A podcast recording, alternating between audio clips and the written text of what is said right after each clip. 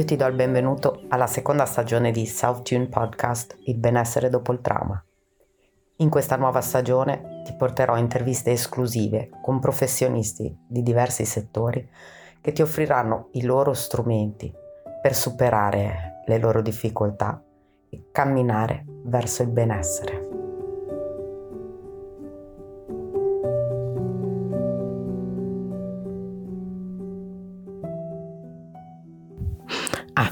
Disclaimer. Questo podcast non contiene né informazioni di natura medica né psicologica professionale. Se senti di aver bisogno di un supporto psicologico, per favore rivolgiti ad un professionista che ti possa aiutare.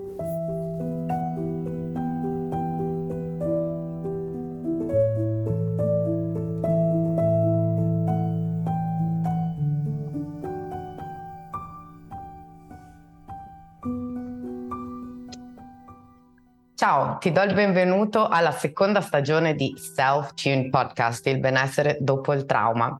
Da quest'anno ho deciso di cambiare il formato, questo perché voglio portarti l'esperienza diretta eh, di tanti professionisti di tanti ambiti diversi che hanno a che vedere col tema uh, del mio podcast.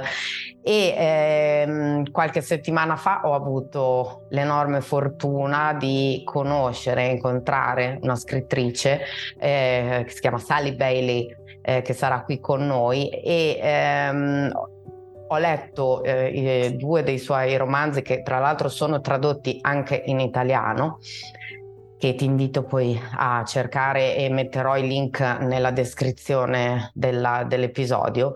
E eh, ho capito che eh, il, la sua modalità di scrittura e eh, i temi eh, di cui trattano questi memoir eh, molto eh, diversi, non sono autobiografie del tipo completamente tradizionali, ho capito che era molto importante per me eh, averla come ospite e sono molto onorata anche dal fatto di averla qui oggi con me.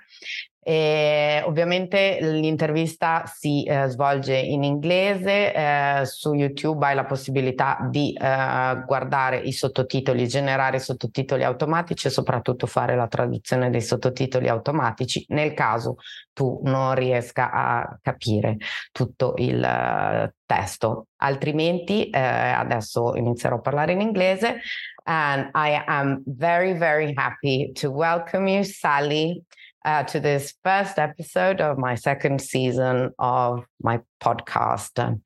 And so um, I've introduced you a bit in Italian.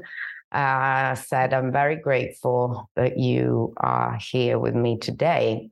And I will ask you a few questions. And then, uh, since you have this beautiful podcast of your own, I'll ask you to share a little bit of what it's like uh, to my audience as well, so they can uh, have the feel for your uh, reading. Um, so, the first question I have can you hear me okay? Yeah, you're absolutely fine. okay.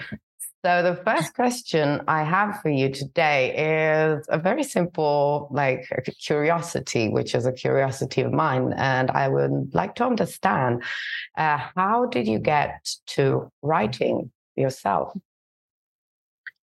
So, Claudia, thank you very much for having me today.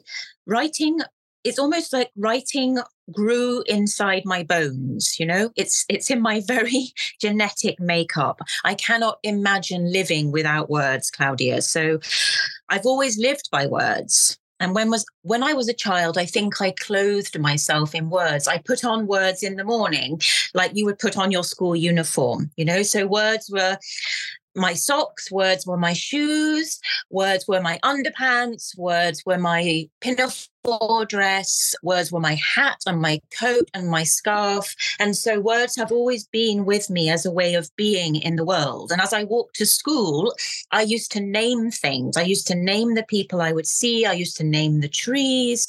I used to name the squares of the pavement. I used to name all the boring things as well as all the exciting things, right? Because we need to own the things that don't excite us and make them perhaps more exciting. So those are the games I played with myself as a child. And it was a sort of colouring in exercise of the world. So there were the black railings at school. And I would adopt them and imagine them as being witches' broomsticks, you know, pointing up towards the sky. And then I would look at the grey concrete in the playground and feel sorry for it because nobody was interested in the grey concrete that we played on. But I was, and I imagined lying out on the grey concrete and it melting into my body and somehow shaping and molding me. So I saw, I think, the entire world as being this radical plastic being. Everything was malleable, everything could be altered, nothing was completely still, everything was always moving in some way, and I was moving towards it. okay, thank you. This is very interesting.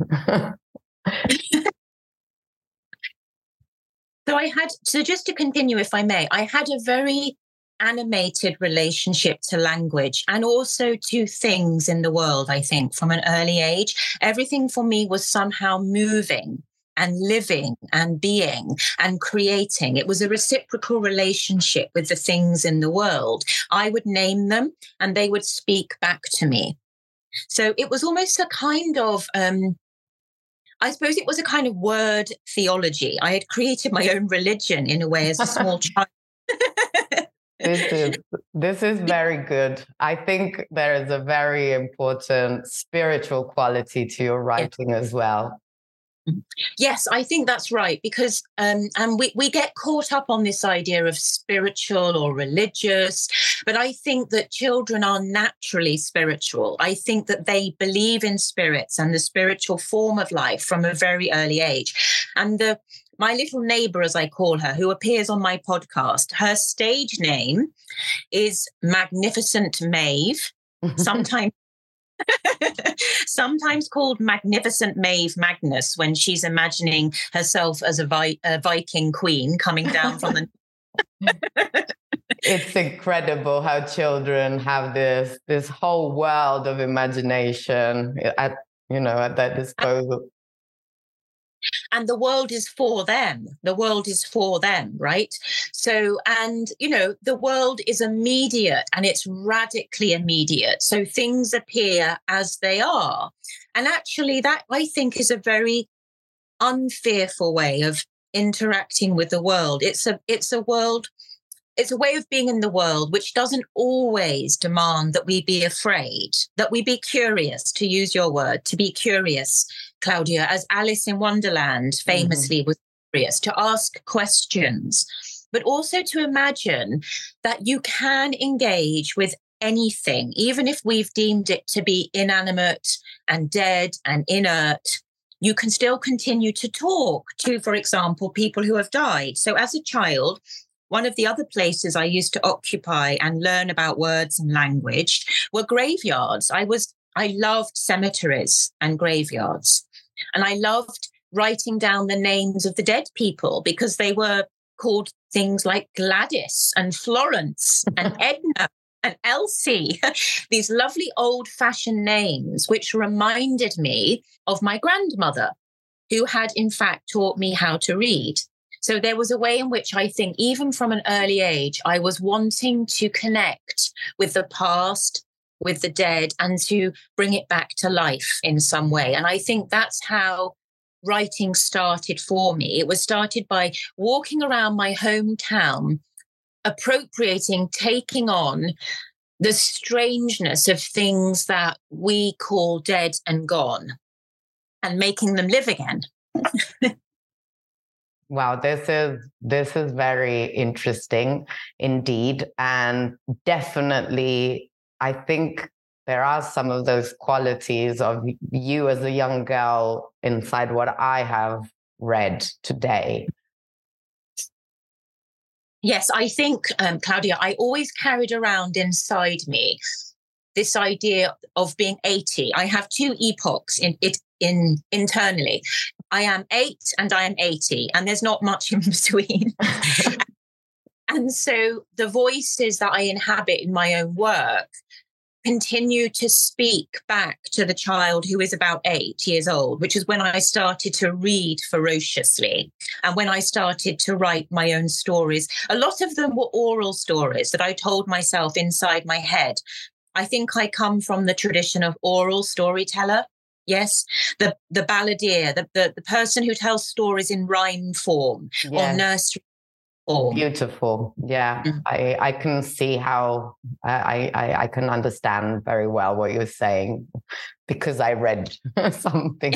but also, Claudia, there's something very, very fundamental to our body life that comes out of poetry, song, and dance and movement, right? So, my grandmother um, used to dance. She she danced quite well, my grandmother, and I think I've probably inherited not exactly her dancing skills, but I call them my prancing skills. I'm good at prancing.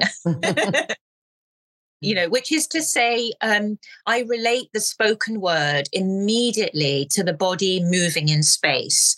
And when mm. I, whenever I experienced grief or loss in my life, which of course is a continual everyday process. You know, the, the day dies, the day itself dies. Every day the day dies and then it comes back to life with light.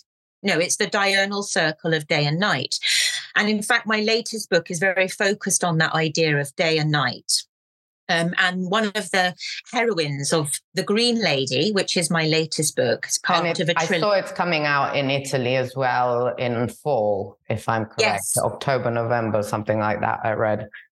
Yeah, no, that's right. That's right. You Italians are very taken, apparently, with my writing. You've you've really got into it. So, um, and in fact, it's very interesting to see that in Italy, my books have been really adopted. You know you have adopted me as a writer.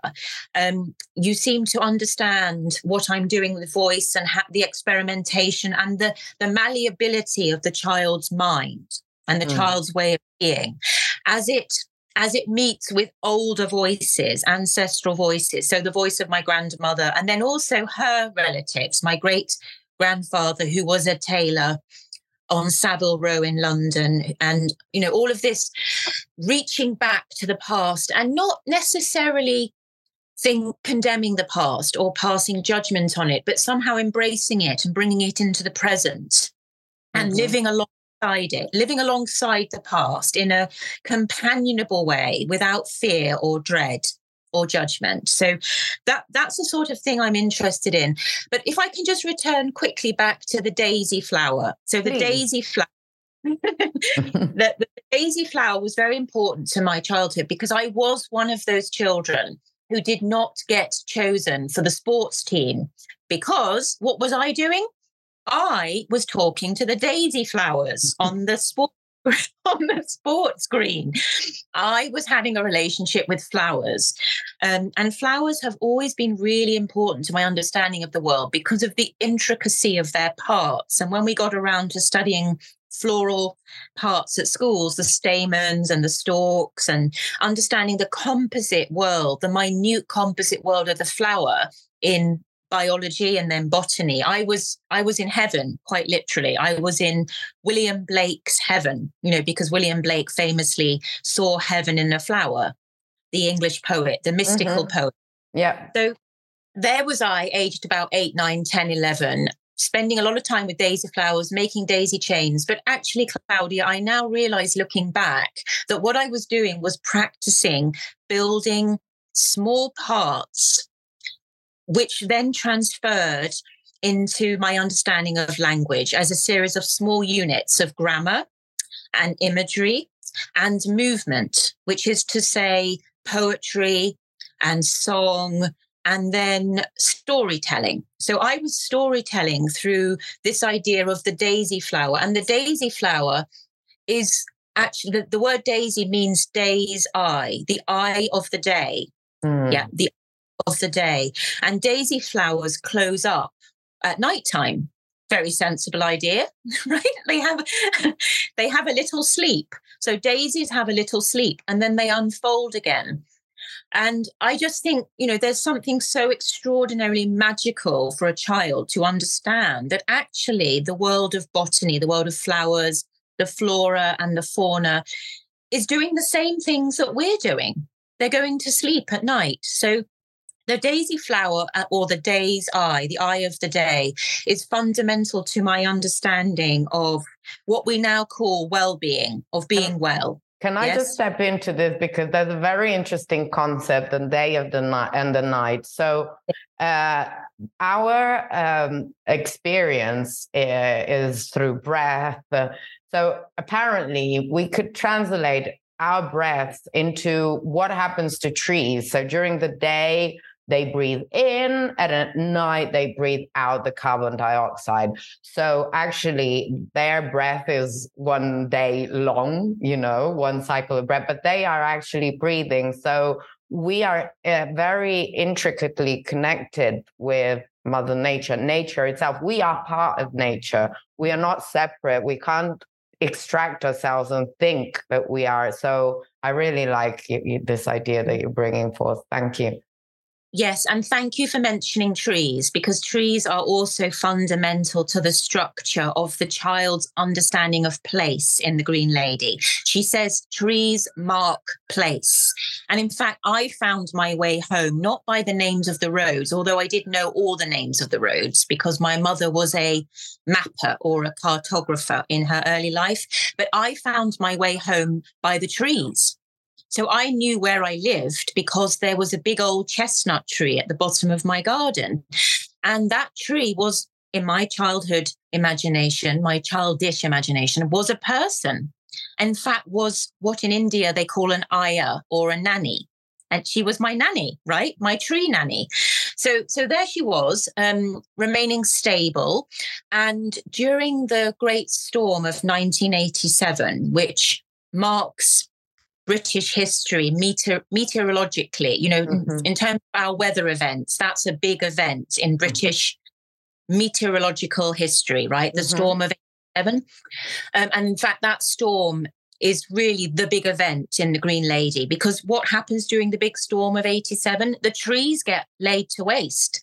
Right. Oh. So the child is very distressed about the trees being laid to waste, the trees lying on the ground and being uprooted. So in many ways her friends are are killed you know? That's how she sees it in her in her mind. So um but really in some sense and in some sense i suppose she then loses her sense of place. And indeed the whole town where i grew up the town of littlehampton in west sussex was thrown into chaos by the overturning of trees by the great hurricane of 1987. And for the child, that becomes a way of trying to understand the fact that actually adults are in charge of very little. Who is in charge is are the elements, the wind, the sun, the sea. Mm-hmm. Yes. Yeah. Mm.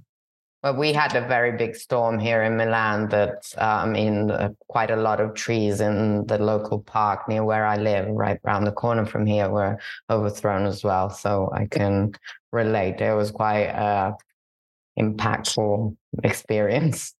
Yes, yes, yes.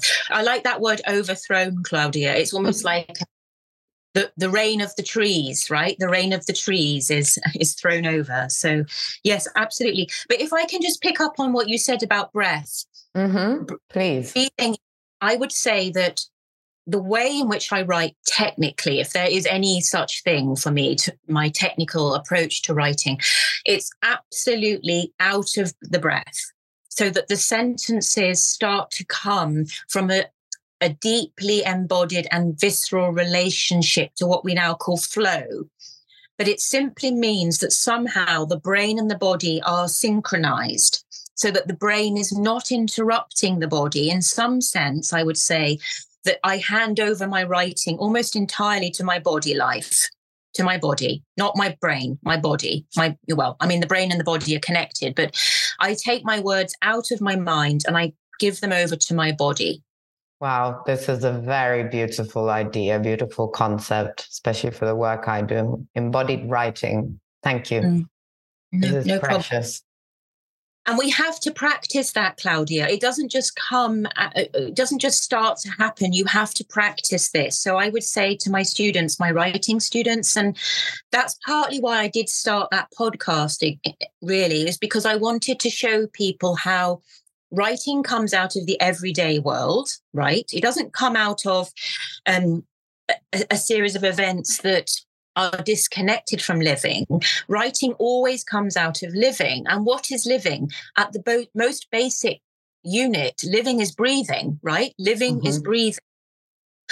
And what are we doing when we're breathing? Well, we're renewing our relationship to oxygen and carbon dioxide, right? Like like the trees are. We're we're renewing our relationship to the world around us. So when I start to write, Claudia, I have to switch off my phone.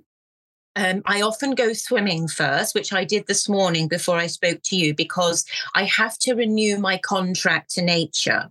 I have to be put in my place because, you know, otherwise I'll become what my mother used to call me rather bolshy. you know, that love used to use that word all the time, bolshy. It's actually a great word. I love it. you know, it's it's like you're pushing a big stone you know against the flow right mm. and you're and you're doing the thing that isn't natural. You're doing something a bit stubborn and a bit awkward by force of character, right? By force of character. So when I go into the river, it's the river that is bolshy to me and then i have to i have to readjust i have to listen i have to pay attention and actually today claudia i showed you the river before we started recording yes the river flowing much more quickly, it's flowing much more rapidly than it was a week ago.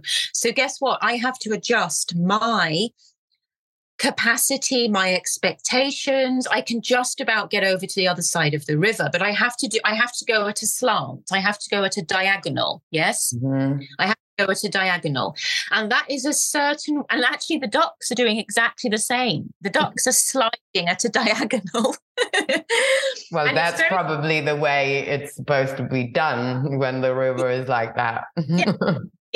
it's the only way to actually move about the river at the moment. You can't do it any other way. And your progress is quite limited. It's quite limited. And that is an exercise in ego management. because I can't go that far. I can go about the length of my boat, a tiny bit more than the length of my boat, which is 45 and a half feet long. Mm. And hmm. I can do about the same across to the other side of the riverbank. The other side of the river is about 50 meters, 50, 50 to 60, no more than that.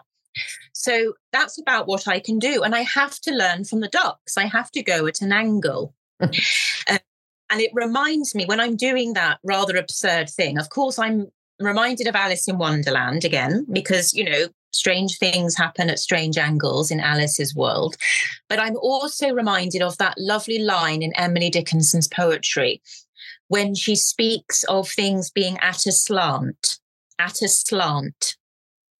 Um, and in a way, I think what she means by that is truth, knowledge, revelation, understanding, sympathy, all of those things that we reach for in order to be at peace with ourselves and others often come at an angle, you know, they often come at an angle. So not not head on, not head on, right? We have to somehow negotiate a relationship to the world at a slant, which means altering our stubborn you know, bolshy way and trying to see things from other people's point of view. Yes. Mm-hmm.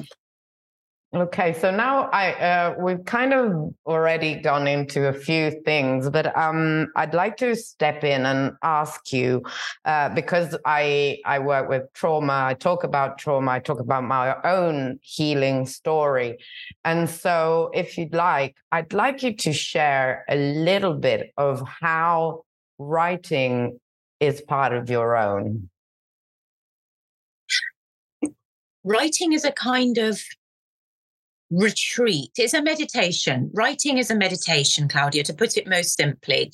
I think what I do when I write is I send myself away from myself. I send myself away from myself, the self that is anxious and self doubting and fearful. I send myself to another country almost And it's what happens in poetry when you create a metaphor. So I read a lot of Shakespeare as a child from about the age of 12, 13, 14. And actually, Shakespeare got me out of my first home. I, I left home through Shakespeare. Um, and I think unconsciously, I didn't intellectually necessarily understand the deep work of metaphor when I was 14 years old. I left home at 14. I signed myself into the care of social services, the local government, and I had all kinds of journeys through various other homes and institutions. But I would actually say to you that the reason I got there and how I got there was through the power of metaphor. And metaphor just simply means carrying one body of language over from here to there. So I carried my body over through poetic metaphor to another place. I transferred myself over. I call it a kind of transubstantiation. Mm-hmm. Yes, it's a state of change. I literally adopted somebody else's body and I chose a character in Shakespeare who is mocked and ridiculed and made fun of and eventually rejected by his best friend. And that man is called, and yes, it's a fat man, a fat man called Falstaff. Falstaff, yeah. Actually, I must tell you this because Falstaff is the first opera I went to see at the opera house where I lived in Bologna. There is an opera by Verdi called Falstaff, yes. which is adapted from Shakespeare. So I found that uh, detail very very interesting for the connection that we have. The wonderful. And what do you how do you imagine falstaff claudia? How do you imagine him? Yes very big. Like he, very big and clumsy and just uh you know not uh awkward in a way you know awkward and and rejected which is yeah. kind of you know the most common yeah. theme. Mm-mm. Yes, indeed. And I also think, just to take that a bit further, I think unconsciously, against a lot of this was I think in my unconscious self. It wasn't fully realized. I couldn't articulate it what then what I was doing. It was an unconscious act. But because I had stored away Shakespeare's metaphorical landscape, I was able to do this, I think. Um, I carried away with me Falstaff's body because Falstaff was so large. I honestly believed I could hide inside his belly. You know, I could I could store myself away inside his belly and swim away. And indeed, in the second book that I write in this trilogy, No Boys Play Here, the child imagines herself being inside this entirely enclosed world of Falstaff's belly, which is a bit like a womb space. It's a bit mm-hmm. like the mm-hmm. womb, like yeah. the mother's I transfer it to Falstaff's belly. And I imagined that Falstaff was my Uncle James and my father. I created a hybrid of the two members of my family, my male family members who had gone missing, who I was grieving for. Yes, who I was looking for. So I left my home with Falstaff, Uncle James, and my father in mind. And in some sense, I, I connected kinesthetically, meaning um, the body attached sympathetically to their body life. And I moved myself over and away from my first home, which was a place of chaos uh, and a place of deep pain, deep mm-hmm. pain, deep pain. I, I, I uh, yeah, I, I read the afterword of uh, No Boys Play Here, and uh, it, you know, it kind of tied uh, all together what I was reading. But what I found very interesting, and it's something that is recurring in your writing, is this this char- these characters who kind of become part of your own life in a way. And I, I found that fascinating because it, it's a way. Uh, you know, of of dealing with uh, reality that can help you really make sense through metaphors, you were just saying.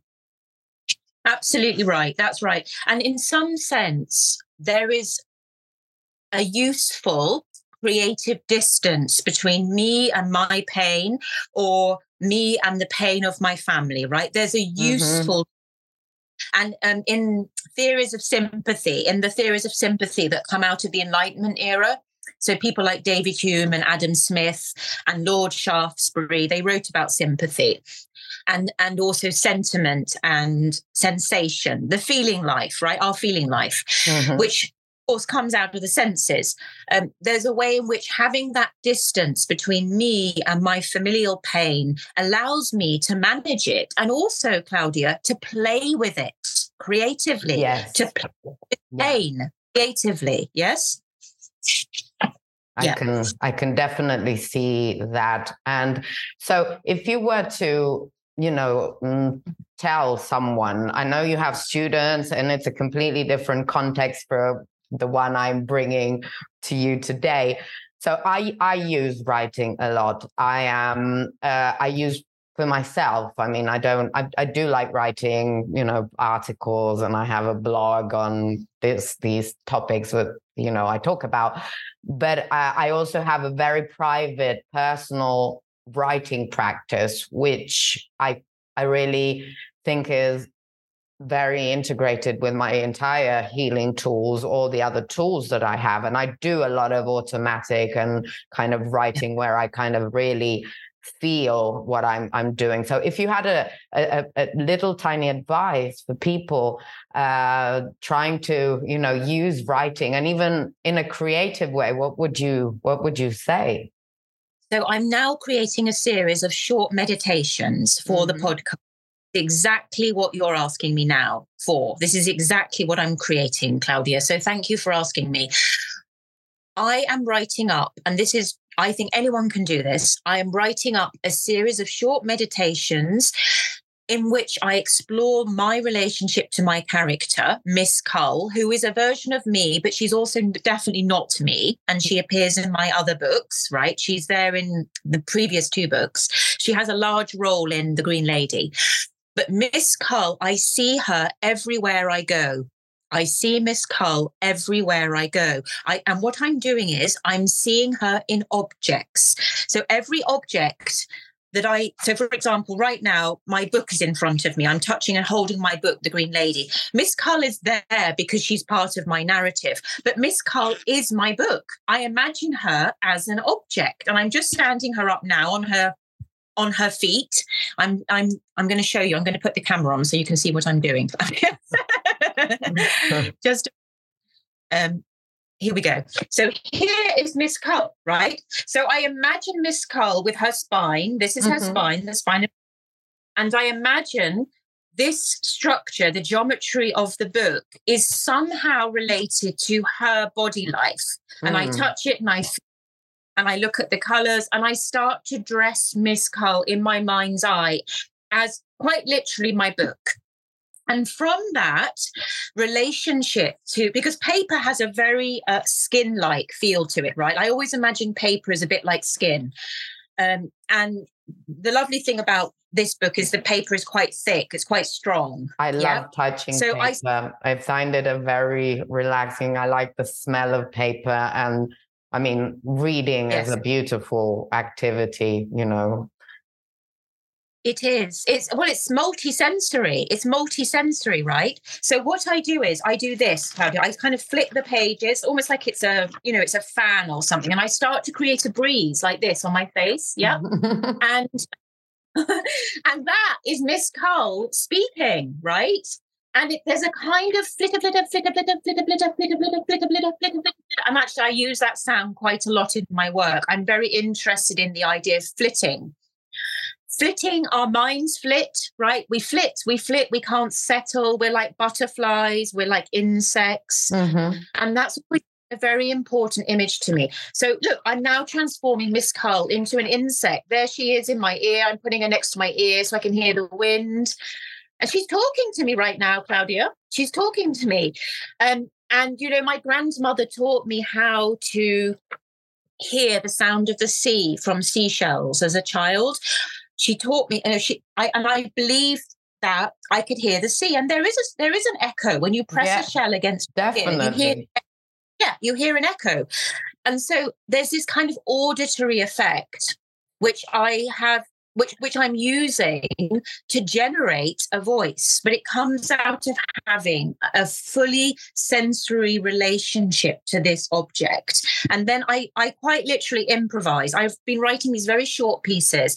They're very contained. I do believe in containment. I think it helps us to contain our writing and our thoughts. Yes, so definitely. you know, might- I I actually participated in in a in a workshop recently uh, that was actually giving you. It was timed, so you have like you set a timer, thirty seconds, one minute to write freely. Yeah, there you go. There you go. And actually, I do that a lot with my students. I contain them within time five or 10 minutes, and then we discuss what they've written. I also play around a lot with notebooks. I'm really interested in the physical event of writing. So I ask them to bring a notebook that they've made a relationship with because all writing is like attachment theory, like parenting. Do you have a relationship with that organic material? Because paper is organic. Yeah, yeah. I, so, I, I absolutely hear you because I, I yeah. do too. I understand yeah. it very well. Yeah. So the the page has geography. It has geography. It has markers of place. It's like the earth. You know, it has a territory. So so these little meditations are very short. They do come out of my relationship to the spoken word because I am quite bardic. I do, you know, I I have words just coming out of me. It's always been like that. Maybe, you know, but but I start with this with the book speaking to me. There she is. Flip, flip, flip, flip, flip, flip, flip, flip. And because I'm surrounded by insects in my boat, there's a way in which I think of Miss Carl as being a part of my environment. You know, there are spiders, there are flies. There, I saw a actually I saw a kingfisher just when I was swimming this morning, Claudia, which was like a magical transcendental moment. But actually, there are a lot of insects inside my boat, and I'm building relationship between my immediate environment and my character, Miss Cahill. And this object is a kind of go-between. It's mm. a, it's a kind of transitional object, we might say, a transitional mm-hmm. object. I see. Okay. Thank you. So why what do you think about giving us a sample uh, uh, of your, you know, reading, uh, similar to the work that you do with your podcast. And uh, I, we will all be happy to listen to you. Absolutely. So, just to repeat that, I'm going to read a small piece from The Green Lady. Mm-hmm. And it's, it really takes up that one big event of the Great Storm of 1987 as the place that the child enters into the narrative, because that's what she remembers in her in her childhood imagination. The Great Storm. But in, in and around the Great Storm, there are other people's histories. There's the history of my grandmother, my great grandfather, and then my mother as a younger woman, all of which is imagined. It's fictional biography, I would say. But some of the stories that I then encase inside The Green Lady um, are stories that I inherited from my mother. So there's The Secret Garden. The Secret Garden is a very well known English story of an orphan child called Mary Len- Lennox. And I really related to Mary Lennox because she's neglected and left behind and she loses her she loses her mother and then she's sent away to England. So she's rejected in some way. So Mary Lennox comes and goes as a kind of spiritual kin or ghost throughout the early part of The Green Lady. And it's a similar theme to that in No Boys Play here this idea of the discarded self, the self that's not wanted. So that's what I'm going to, to read from.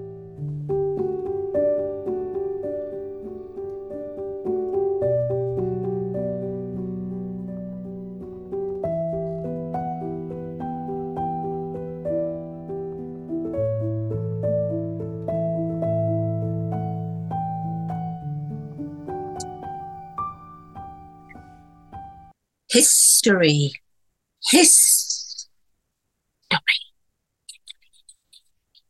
History is full of unwanted children. Unwanted children. Wanted, wanted, not wanted children. There is Mary Lennox in the secret garden. Mary's mother is dead.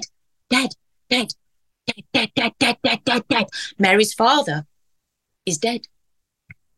Dead. And so Mary lies alone in her room, pulling the covers up over her head. Mary's head. Head, head, head. Her mother's face floats towards her. Mother, mother, mother. Mother wears a lace collar. She sips a pink, frothy drink. She's smiling and laughing. Mother, mother, mother, mother, mother. Men in uniform are gathered around her, their mouths wide and hungry. You can see their teeth.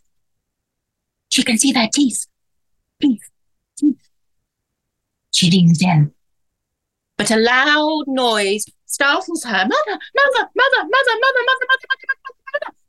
Glass breaks and shatters, breaks and shatters. A gust of wind blows in.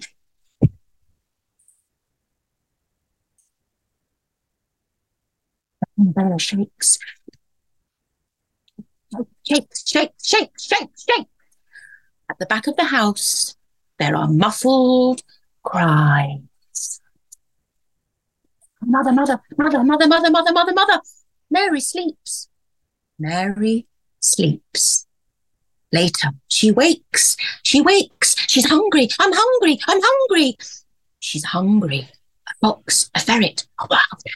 A fox, a ferret, a wild cat. A fox, a ferret, a wild cat. She creeps out from behind her bedroom door. She creeps.